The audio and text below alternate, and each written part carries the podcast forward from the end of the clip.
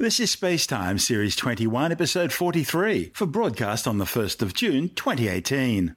Coming up on Spacetime Antimatter lightning beamed from the eye wall of a hurricane, the first New Shepard test flight for 2018, and China's new mission exploring the far side of the moon. All that and more coming up on Spacetime. Welcome to Spacetime with Stuart Gary.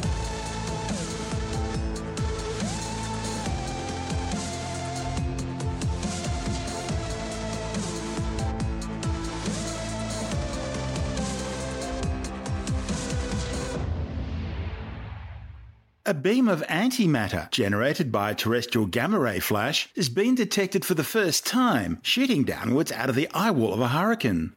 The discovery, reported in the Journal of Geophysical Research, was made by a storm hunting aircraft as it flew through the eye wall of Hurricane Patricia, which battered the west coast of Mexico in 2015. Hurricane Patricia was the most intense tropical cyclone ever recorded in the Western Hemisphere. The antimatter burst was observed by an instrument aboard a specially equipped hurricane chasing WP 3D Orion aircraft operated by NOAA, the National Oceanic and Atmospheric Administration, America's Weather Bureau. The Orion flew through the eye wall of the storm at its peak intensity. Amid the extreme violence of the storm, scientists observed something new. A downward beam of positrons, the antimatter counterpart of electrons, creating a burst of powerful gamma rays and X rays. The positron beam was the downward component of an upward terrestrial gamma ray flash that sent a short blast of radiation into outer space above the storm. Terrestrial gamma ray flashes were first detected back in 1994 by space based gamma ray detectors. They occur in conjunction with lightning and have now been observed thousands of times by orbiting satellites. The instrument which detected the antimatter beam is called ADELE, which stands for Airborne Detector of Energetic Lightning Emissions. It's designed to observe terrestrial gamma ray flashes, or TGFs, up close by measuring X rays and gamma rays from aircraft flown into or above thunderstorms. The scientists who built the instrument say they weren't surprised to detect the positron beam, even though it was the first time anyone's actually observed the phenomenon. One of the study's authors, Professor David Smith from the University of California, Santa Cruz, says the discovery is the first confirmation of that theoretical prediction, and it shows that terrestrial gamma ray flashes are piercing the Earth's atmosphere from the top to the bottom with high energy radiation. Now, this event could have been detected from space, like almost all other reported terrestrial gamma ray flashes, as an upward beam caused by an avalanche of electrons. But Smith and colleagues saw it from below because of a beam of antimatter positrons which were sent in the opposite direction. So, what all this means is that terrestrial gamma ray flashes can now be detected using ground based instruments by their reverse positron beams without needing to fly an aircraft into the eye of a hurricane. Smith and colleagues detected the beam at an altitude of 2,500 metres, meaning the detector could have sent it down to around 1,500 metres, and that's about the altitude of Denver, Colorado. So, what all this means is there'd be a lot of places around the planet where you could, in theory, see these things using an instrument placed there on the ground during a thunderstorm. Despite confirmation of the predicted reverse positron beam, there are still many unresolved questions about the very mechanisms driving terrestrial gamma ray flashes. So, what do we think's going on? Well, strong electric fields in thunderstorms can accelerate electrons to near the speed of light. And these relativistic electrons are emitting gamma rays when they scatter off atoms in the atmosphere. The electrons can also knock other electrons off atoms and accelerate them to high energies, creating an avalanche of relativistic electrons. But a terrestrial gamma ray flash, which is an extremely bright flash of gamma rays, would require a really large number of avalanches of relativistic electrons. And the thing is, scientists still don't understand how it could get so bright. The source of the positrons is straightforward enough. It's a pair production, in which a gamma ray interacts with the nucleus of an atom, creating an electron and positron particle pair. And since they have opposite charges, they're accelerated in opposite directions by the electric field of the thunderstorm. The downward moving positrons produce X rays and gamma rays in their direction of travel when they collide with atomic nuclei in the atmosphere, just like the upward moving electrons do. So, what the authors saw from the aircraft were gamma rays being produced by the downwards positron beam. You're listening to Space Time. I'm Stuart Gary.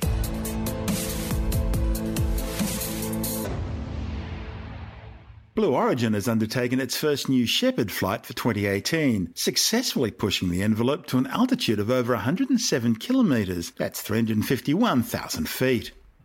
The flight, which had been delayed by an hour due to thunderstorms, was the eighth from the company's Texas launch site. It brings Blue Origin a step closer to its goal of providing ballistic suborbital flights for space tourists. The internationally recognised official start of space is the Kármán line at an altitude of 100 kilometres or 330,000 feet. Above this point, aircraft can no longer be controlled by aerodynamic forces such as wings, spoilers, rudders, elevators, and ailerons.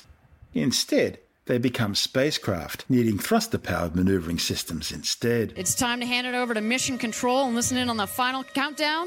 It is go time, New Shepard. Guidance to internal. T minus 10, 9, 8, 7, 6, 5, 4. Command engine start. 2, 1.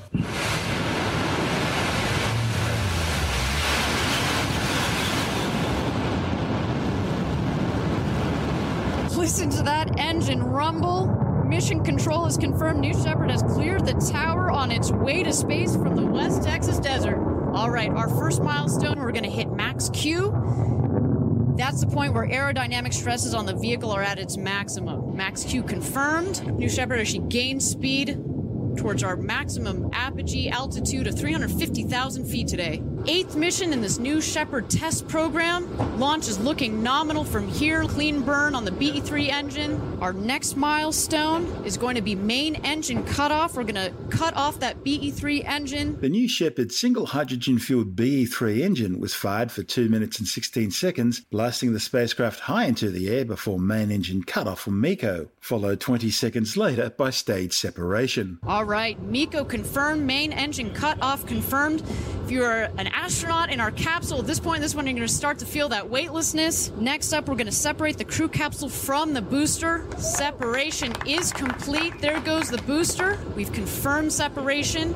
So we're just waiting for apogee here. We're going to hit apogee because that's when, in fact, the speed goes to zero. And then, of course, it's going to start to speed up as the craft come back down to land. The two craft, the capsule on your right, the booster on the left. As the capsule continued climbing towards the apex of its flight path, new Shepard launch stage, known as the propulsion module, returned to the ground, undertaking a pinpoint landing seven minutes after launch. Now the capsule and the booster are racing back home. The capsule is going to land just a bit after the booster. The booster, of course, is more aerodynamically shaped. The booster shortly here is going to hit atmospheric pierce point. So that means that's that's when the control surfaces are actually going to have some air pressure to be able to work against to guide the rocket back to its landing pad. So I'm hearing from the control room that we might have actually hit our goal of 350,000 feet. A beautiful launch so far for the team. Those wedge fins on the forward section of the rocket have deployed.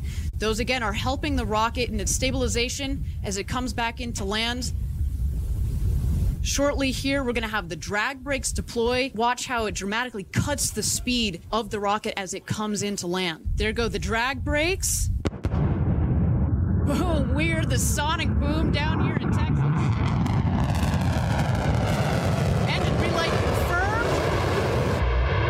And touchdown. Welcome home, New Shepard. Beautiful landing. Meanwhile, the capsule, loaded with scientific equipment and testing apparatus, climbed some 20,000 feet higher than previous flights before beginning its own fall back to Earth and landing under three parachute canopies 10 minutes after launch. Mannequin Skywalker up there getting some beautiful views. We're not going to let him out of his seat today, but you know he's getting to see the beautiful limb of the Earth out of those gorgeous windows. Again, second flight of that crew capsule with the windows. All eyes are on the capsule, so we're first waiting for the drogue chutes to come out. Those are kind of like the guiding parachutes. They are followed shortly by the mains. And after full inflation, the capsule will come in at a nice steady 15 or 20 miles an hour for a smooth descent. There go the three drogues.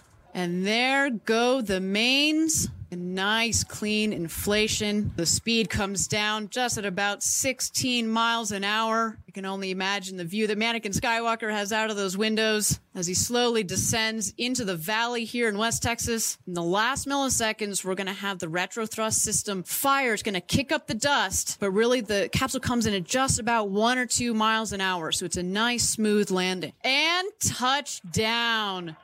Beautiful soft landing for our crew capsule. What a beautiful mission down here in West Texas. Congratulations to the Blue Origin team. Another spectacular test mission. It looks nominal from here. There is the rocket back on its landing pad in the crew capsule, sitting nice and pretty in the West Texas desert. As well as carrying Blue Origin's test flight dummy mannequin Skywalker on his second space flight, the capsule also included experiments for several companies and organizations, including NASA and the German space agency DLR. DLR. NASA's payload was designed to monitor cabin conditions during the flight, while DLR carried biology and physics experiments for several universities. DLR carried physics and biology experiments for several universities, and Solstar, one of the private companies, tested a new technology Wi Fi system in space. I'm Stuart Gary. This is Space Time.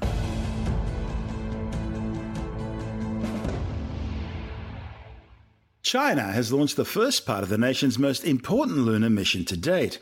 It's an orbiter which will relay data from a lander destined to touch down on the far side of the moon later this year. The mission was launched on a Long March 4C rocket from the Xichang Satellite Launch Center in Sichuan Province in southwestern China. The orbiter, called Queqiao, Mandarin for Magpie Bridge, will provide a vital communications link between Beijing mission managers and the upcoming Chang'e 4 lander and robotic lunar rover, slated for launch towards the end of the year. Chang'e 4 takes its name from the lunar goddess of Chinese mythology.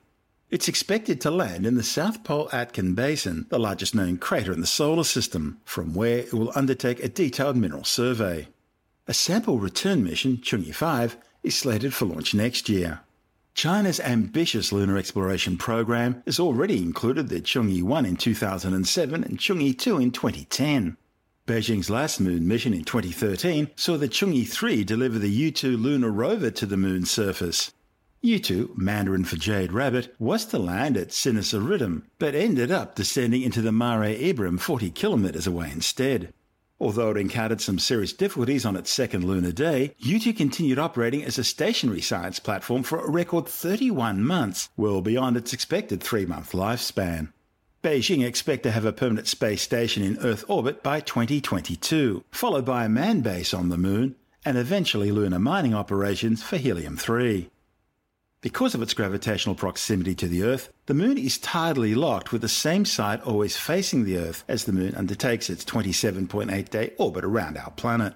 The far side of the Moon, sometimes figuratively known as the dark side of the Moon, is the lunar hemisphere that's always facing away from the Earth. The far side's terrain is very different from the near side, very rugged, with a multitude of impact craters, and relatively few flat lunar mare, which are so characteristic of the near side. Although both sides of the moon experience two weeks of daylight followed by two weeks of night, the far side is often wrongly referred to as the dark side of the moon. Although I guess technically, dark could mean unknown or unseen, rather than lacking daylight. You're listening to Space Time. I'm Stuart Gary.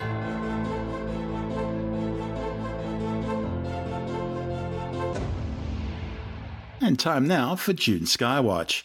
June, of course, is the sixth month of the year, the fourth month in the old Roman calendar, and it's named after Julius Caesar. It's a great time to look up the night skies and marvel at the majesty of the Milky Way as it puts on a spectacular overhead display.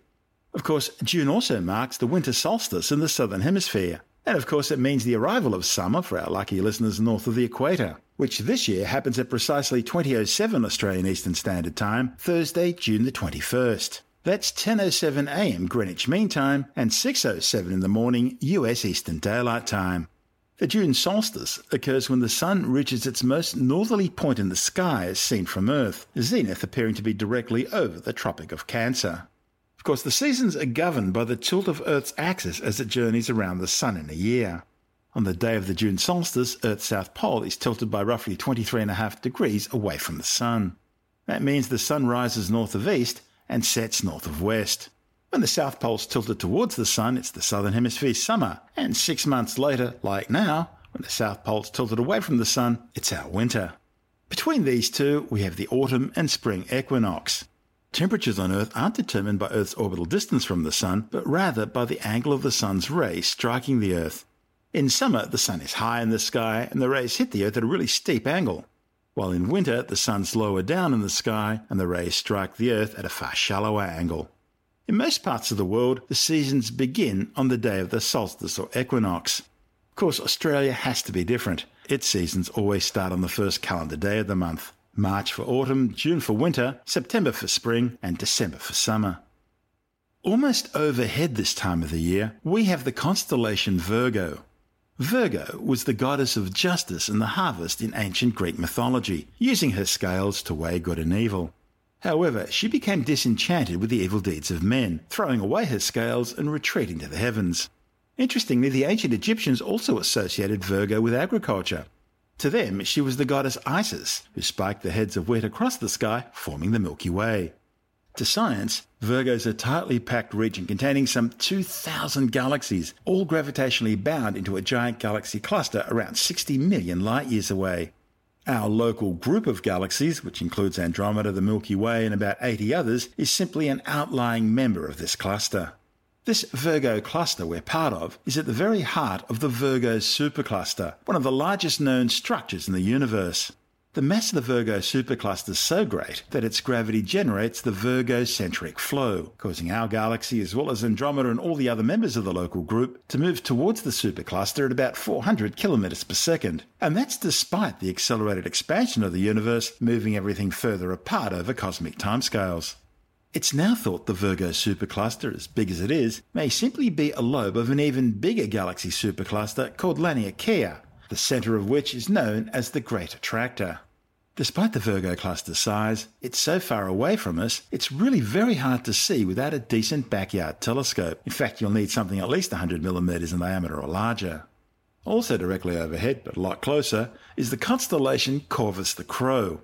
Greek mythology tells us Corvus could talk to humans, but he was a lazy bird. And so Apollo took away his ability to speak and banished him to the heavens. As scientists study the crow, that's the bird, not the constellation, they've discovered that crows are incredibly intelligent, able to undertake quite complex problem solving skills.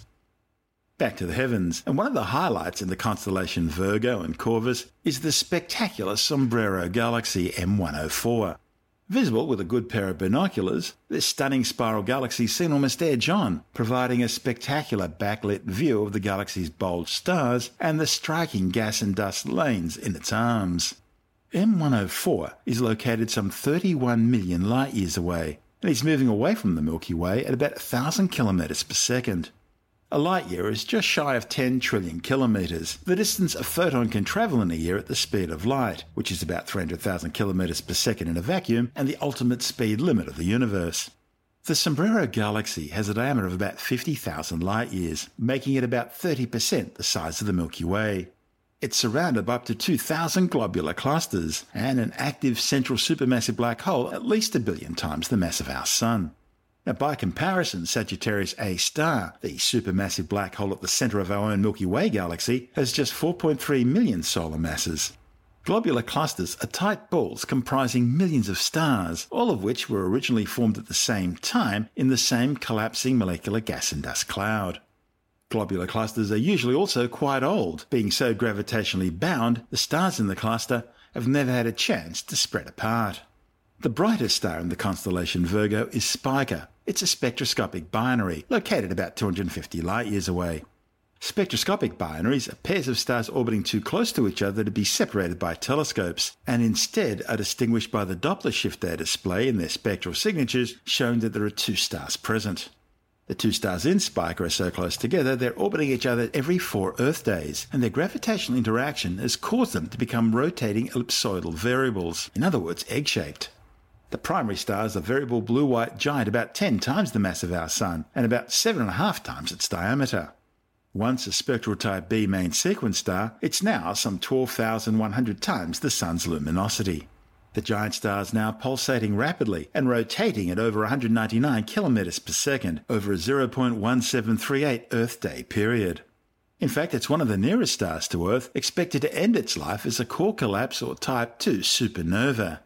The second star in Spica is also thought to be a spectral type B blue white giant, with about 7 times the mass and 3.6 times the Sun's diameter. Looking about 20 degrees above the western horizon in the early evening is the fourth brightest celestial object in the sky, the dog star Sirius. To the northwest or right of Sirius is another fairly bright star called Procyon, the brightest star in the constellation Canis Minor, the lesser dog. In Greek mythology, Canis Major and Canis Minor were Orion's hunting dogs. Located some 11.6 light years away, Procyon is another double star system, comprising a spectral type F white yellow star, Procyon A, and a faint white dwarf star, Procyon B. Procyon A is about 50% more massive than the Sun and has about twice the Sun's radius. However, it's unusually bright for its mass. That suggests it's evolving into a subgiant that's fused nearly all of its core hydrogen into helium. And what that means is that it will soon expand into a red giant. Mind you, in astronomical terms, soon means sometime in the next 100 million years. When it does so, it'll increase its diameter by up to 150 times its current size. The white dwarf, Procyon b, has about half the Sun's mass and a diameter of about 8,600 kilometres. The pair orbit each other every 41 Earth years at an average distance of 15 astronomical units, about the distance of Uranus's orbit around the Sun. About 25 degrees above the north northeastern horizon this time of year, you'll find the bright star Arcturus, the brightest star in the constellation Bootes, the ploughman or herdsman, and the fourth brightest star in the night sky. Located just 36.7 light years away, Arcturus is a bloated, aging red giant, about 7.1 billion years old. Having used up all its core hydrogen, it's now fusing helium into carbon and oxygen. Now, this has caused the star, which is only slightly more massive than the Sun, to expand out to about 25 times the Sun's diameter and become about 170 times as luminous. In Greek mythology, Arcturus was the guardian of the bear. This is a reference to it being next to the constellations Ursa Major and Ursa Minor, the greater and lesser bears. There are some indications Arcturus could have a binary stellar companion, but the results at this stage are still too inconclusive. There's also speculation it could have a large planet or small substellar object about 12 Jupiter masses orbiting it. That makes it pretty close in size to a brown dwarf, but yet again the research remains inconclusive. Turning to the east now, and the three bright stars in the constellation Libra, the scales of justice, are visible about halfway or 40 degrees above the horizon. These represent the claws of Scorpius the scorpion, which is chasing Orion across the sky. If you look directly south now, you'll see the star Polaris Australis, or more accurately Sigma Octantis, the nearest star to the southern celestial pole, and consequently the counterpart of the North Pole star Polaris. However, Sigma Octantis is far harder to see than Polaris because it's much fainter. Located some 270 light years away, it's an orange giant nearing the end of its life. Joining us now is Jonathan Nally, editor of Australian Sky and Telescope magazine, for the rest of our tour through the June night skies. G'day, Stuart. Yeah, well, in June, the evening begins with the Milky Way, our galaxy, stretching across the sky from east to west. That's, uh, you know, after the sun's gone down, give it a couple of hours or so, nice and dark, and all people have turned out some lights. You'll see the Milky Way going all across the sky from the east to the west. The Southern Cross, for once, is standing upright in the sky at that time of night. It's about two thirds of the way up from the southern horizon. As the night goes on, it'll it'll tilt over a bit to its right or to the to the west and, and go a little bit more onto its side. But right at the moment, mid evening, it's nice and high and standing upright. Over in the west, above the horizon, is the brightest star in the night sky. That's Sirius. And a little bit around to the southwest of that is another brighter star, the second brightest star in the night sky, actually called Canopus in the constellation Carina. If you have, now, if you have really dark skies and you've got a clear southern horizon, Look south and see if you can spot the two Magellanic Cloud galaxies down low. They're, they're very faint and they just look like sort of dull smudges or clouds. Sometimes it's even good if you don't look directly at them, just sort of look a little bit to the side, look out the corner of your eye. You'll be able to spot them, and these are actually the nearest sizable galaxies to our own. They're called the Magellanic Clouds after the explorer Magellan. Up in the northern half of the sky, it all seems quite bare at this time of year, um, at least in the sort of mid-evening hours through to about midnight or so. The bright star Arcturus can be seen about halfway up from the northern horizon, almost directly overhead in sort of mid-evening at the beginning of June. You can see another bright star, that's Spica. As the night goes on, though, you'll see that things have changed. By midnight, Sirius has set in the west, it's gone down as the Earth has turned. The bright stars Vega and Altair will have appeared in the north, and there's another star down right, right down the southeast called Achernar. That's popped up above the horizon. And the Milky Way now, from midnight onwards, is now stretching from north to south. So there's nothing actually happening out there in space. It's just that the Earth is turning, right, uh, on its axis, and the things that were below the horizon a few hours ago have now come into view, and some of the things that were in view down on the western horizon, they've now gone down below the horizon uh, as the Earth is turning. Now, this month, June 2018, is a pretty good time to see the planets, actually. At evening twilight, uh, have a look out to the west. You'll see Venus. You cannot miss it. It's the biggest and brightest thing that you'll see in the in the sky, uh, other than uh, the moon. when it's around. It'll be there all month too, Venus. So if you're looking for Venus, you want to spot Venus and it's cloudy or whatever, well, don't worry. It's going to be there all month above the western horizon after the sun has gone down. Mercury's out there too, and just above the western horizon all month, uh, or most of the month, down very low, but quite hard to see because it is very low and it's sort of lost in the glare of the evening twilight a bit. But the three other planets, Jupiter, Saturn, and Mars, are all visible in the evening sky this month. At the start of June, Jupiter is high overhead and shining really brightly. Saturn is about halfway down towards the eastern horizon, and halfway again is the planet Mars. Now, we've spoken before on the show, haven't we, about opposition? Mm-hmm. Opposition is when the sun and a planet are in opposite directions in the sky as seen from the Earth. Saturn reaches opposition this month on the 27th. So uh, on that day, as the sun is sinking in the west, Saturn will rise in the east. And you'll have all night to observe it. But you don't have to just go and look on, on that night, the 27th you know, weeks either side doesn't matter because Saturn's not changing its position in the sky very much. So, uh, you know, any time leading up to then, in the few weeks beforehand and the few weeks after, even a couple of months after, doesn't really matter. You can have a really good view of Saturn. Jupiter was at opposition last month in May, and Mars is going to be at opposition next month, July. And it's going to be a really good opposition too. In fact, it'll be the best view we've had of Mars since 2003. That's Jonathan Nally, the editor of Australian Sky and Telescope magazine. And this is Space Time. I'm Stuart Gary.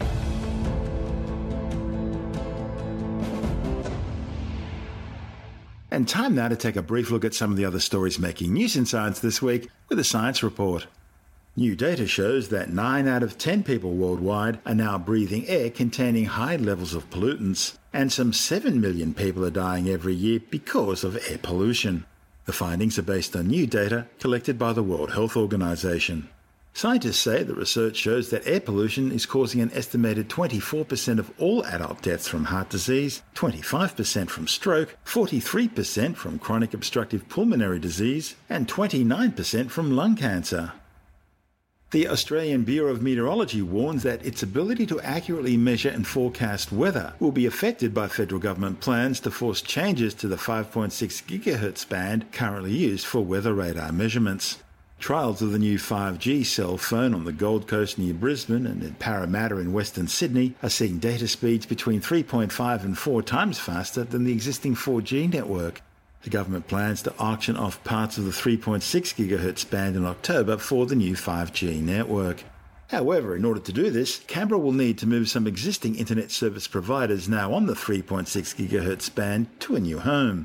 The Australian Communications and Media Authority, ACMA, has proposed moving them to space in the 5.6 GHz band, now being used by the Bureau of Meteorology's weather radar.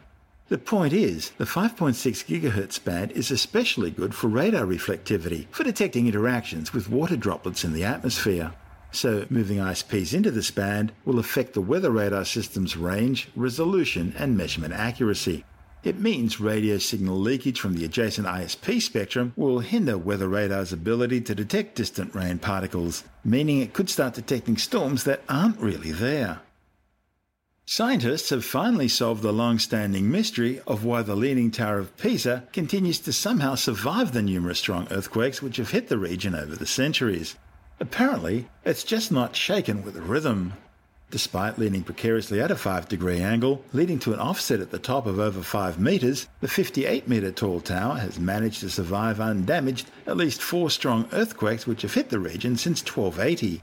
Given the vulnerability of the structure, which barely manages to stand vertically and needs considerable structural reinforcement not to fall over, it was expected to sustain significant damage or even collapse due to seismic activity. Now, engineers and other scientists attending the European Conference of Earthquake Engineering have been told the bell tower's survival can be attributed to a phenomenon known as dynamic soil structure interaction. It seems the height and stiffness of the tower, combined with the softness of the foundation soil, causes vibrational characteristics in the structure to be modified substantially in such a way that the tower simply doesn't resonate with the earthquake ground motion. You're listening to Space Time. I'm Stuart Gary, and that's the show for now. You can subscribe and download Space Time as a free twice weekly podcast through Apple Podcast iTunes, Stitcher, Bytes.com, Pocket Casts, SoundCloud, YouTube, Audio Boom, from spacetimewithstuartgary.com, or from your favorite podcast download provider. Spacetime's also broadcast coast to coast across the United States on Science 360 Radio by the National Science Foundation in Washington, D.C., and available around the world on TuneIn Radio. If you want more Spacetime, check out our blog where you'll find all the stuff we couldn't fit in the show, as well as loads of images, news stories, videos, and things on the web I find interesting or amusing. Just go to spacetimewithstuartgary.tumblr.com. That's all one word and in lowercase, and that's Tumblr without the E. You can also follow us on Twitter through at Stuart Gary, at Spacetime with Stuart Gary on Instagram, and on Facebook, just go to www.facebook.com slash spacetime with Stuart Gary. Spacetime is brought to you in collaboration with Australian Sky and Telescope magazine, your window on the universe. You've been listening to Spacetime with Stuart Gary. This has been another quality podcast production from bitesz.com.